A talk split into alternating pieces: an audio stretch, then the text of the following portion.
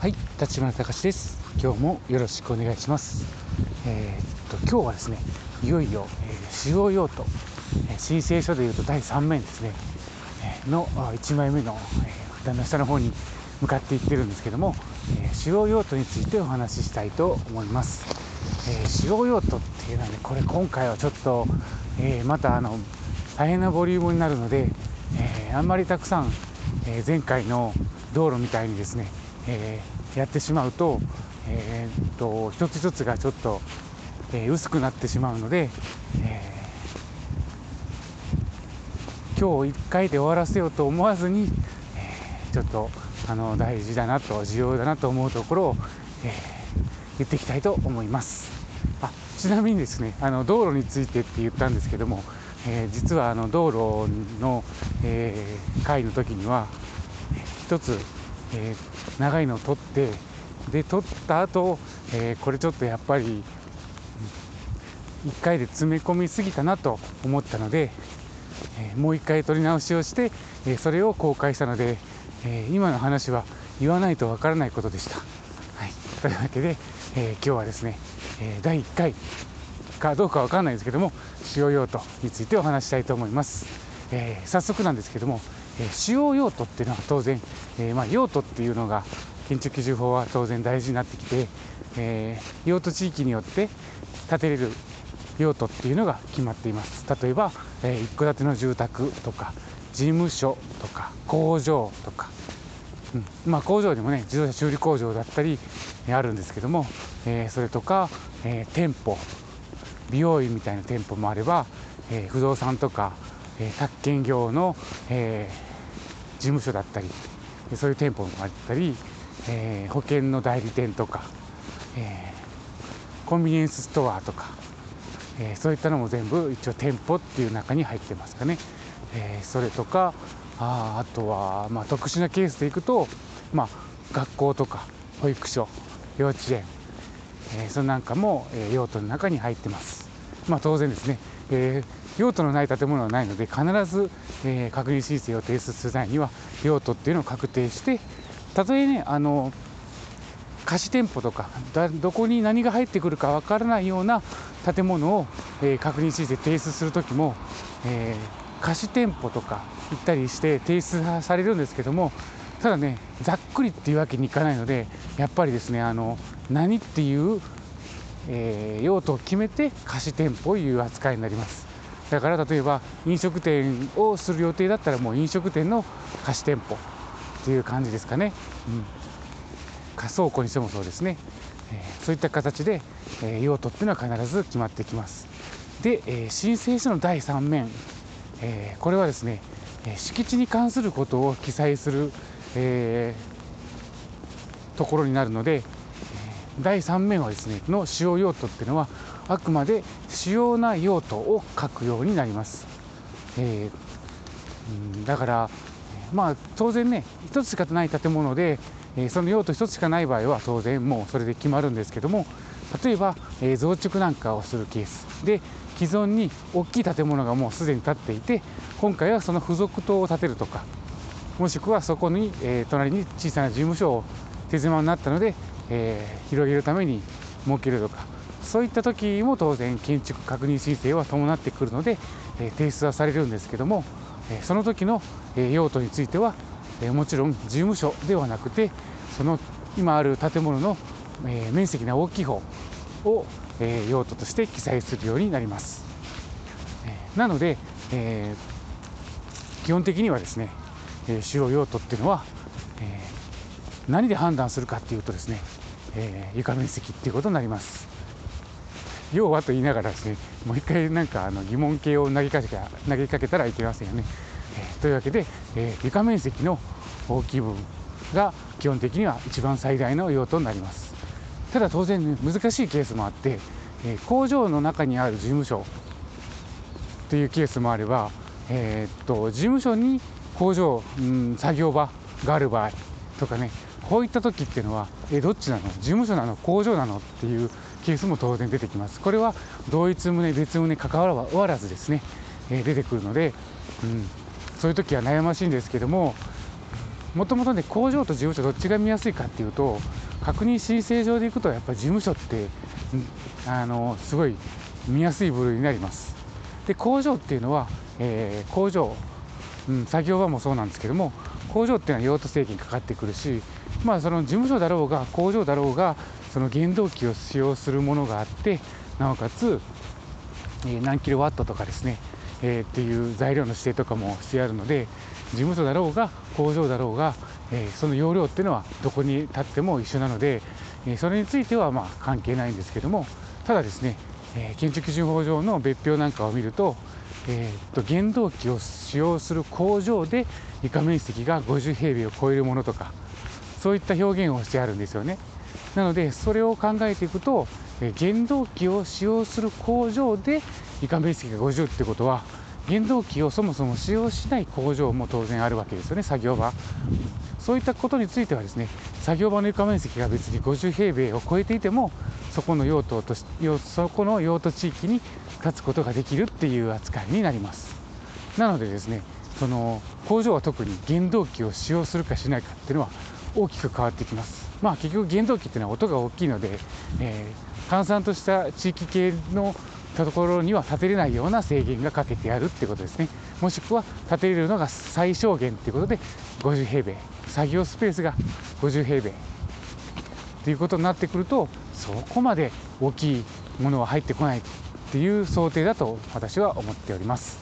そんな感じでですねこの使用用途っていうのがとても大事になってきます、まあ、ちなみにですけども、えー、住宅に関してはね大概のところが建てれます。唯一建てれないところっていえば工業専用地域ですね。工業地域は建てれるんですけど工業専用地域っていうのは建てれないことになっています。ちなみに私が住んでいるところは、まあ、住宅が多いんですけども工場が少な多くないですけども準工業地帯に属しているので、まあ、隣に工場が建つことは可能な地域で、えー、のアパートに住んでおります、まあ、そう考えるとね、うん、あのなんか隣に変な建物が来て嫌だねとかって言ってもですねそれは用途地域定められているところなので、まあ、逆に言えばですね準住居あえっ、と準工業か準工業地域に私が住んでいるって言った方が正しいのかもしれませんね。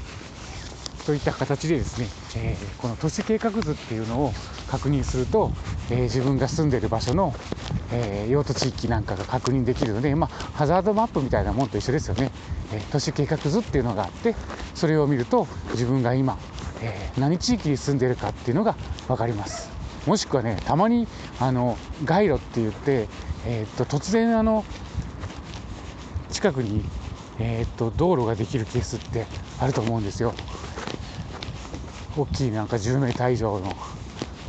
そういうのを街路って言ったりするんですけどもそういう指定がしてあるところに住んでたりもするとあこの建物はいつか壊されるんだなここに道ができるんだなっていう、えー、ことになるっていうまあえー、なんだろう覚悟じゃないですけども、えー、これいつかずっとここには住めないんだなっていうことが分かります。ちなみにそこの建物にも建つことは可能なんですけどもそういった時にはですね53条という土地計画法上の53条の許可っていうのが必要になってくるので、え、それを、え出すことによって建築は可能です。建築は可能ですし、えー、っと例えば木造の2階建てについてはですね、えー、建つこともできるみたいなね。だからまあすぐに壊されるっていう状況のものだったら許可が下りるっていう表現になってるんですけどもそのなんだろうすぐに壊されるっていう定義がですね、ま、非常に難しいんですけども、まあ、木造の2階建ての住宅みたいなもんであればですねまあ言えばすぐ壊されるっていうレベルの建物になってるっていう意味なんですよね。うんというわけで、えー、そういったことがですね土地計画図を見ると分かりますので、えー、皆さんもですねもし見る機会があったらですねこれホームページ各行政庁の、まあえーと、市とか県とか、まあ、県はないから、まあ、市が多いですかね、えー、のホームページに行って都市計画課もしくは開発指導課都市計画課かな、えー、いったところのホームページからですね、えー、都市計画図っていうのは見ることができる場合もありますので、えー、あなたが住んでいる場所が何地域に属しているかっていうのをね見るっていうのもまあいいかなと思っております。というわけでですねこれ使用用途について、えー、ちょっと脱線してしまったんですけども、えー、これがまあ大まかな用途地域の決定するところになりますかねえ。最近ではないんですけども、えー、用途地域もやっぱり、えー、あの主要用途もですね、え、だんだんと、え、増えてきてですね昔はね昔はというかまあそんなに変わってないんでしょうけどももう私もねえ、っと審査をしてからまだ15年ぐらいなんですかねでもあのこういう仕事をに入ってからはまあ20年ぐらい経つのでやっぱりねあの日々、えー、新しい用途っていうのが出てきててですね、えー、それがねやっぱり建築事法も、えー、それに伴って用途を増やしていかなきゃいけないんですけども、えー、すぐにすぐ、えー、っとその変更っていうことはできないので、えー、ある程度ですね、え各全国的に、えまあ、会議っていうのがあるんですけども、えブロック会議っていうですねえそれぞれの地区に分けて、え会議をしてでそれが最終的な全国会議っていうことを、え各行政庁と、え指定確認検査機関と話をしてで、えー、っと一つに、まあ、統一できるものは統一し統一できないものについてはですね参考資料として、えー、っと毎年ですね、え年に1回会議をしてでそれで、え決まったことをですねまあ行政っていう書式だったりえもしくは通達とかそういったうん取り扱いだったりとか言ったことで、え出てくるケースがあるので、まあ、それを参考にして、えー、それぞれの機関で判断をするっていう流れになってます。なのでね私が入った頃は何があったかな？えー、っと納骨堂とかあとは、えー、エステティックサロンとかえー、っとあと何があったかな。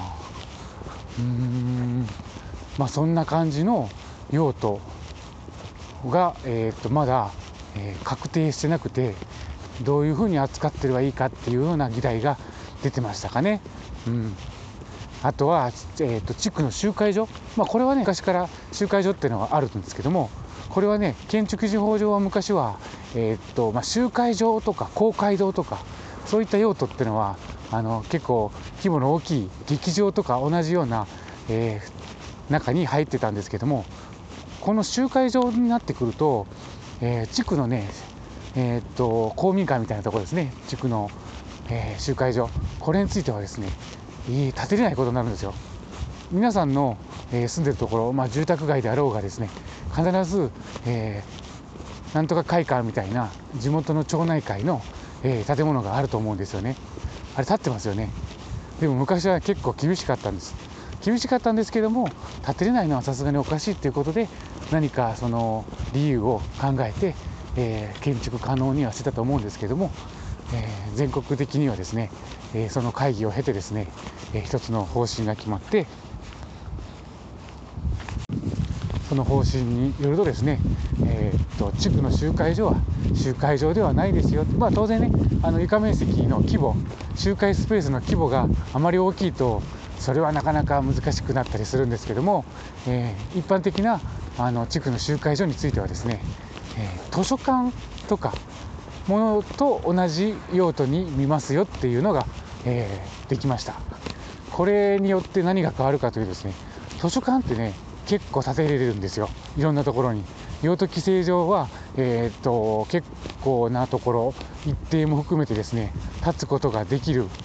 えー、用途になってます。学校とかもね建てれなかったら大変なので、えー、まあどっちが先行するかっていうのは分からないんですけども地区集会所についてはですね図書館の公木で見るっていうことになったので、えー、それによってですね、えー、地区集会所は、えー、どこでもあるまあどこでもって言ったらちょっと語弊がありますけども、えいろんな用途の地域があるとこでも建てることができるようになったっていうことで、まあ、そういったね全国的に困っている事例っていうのをですね、え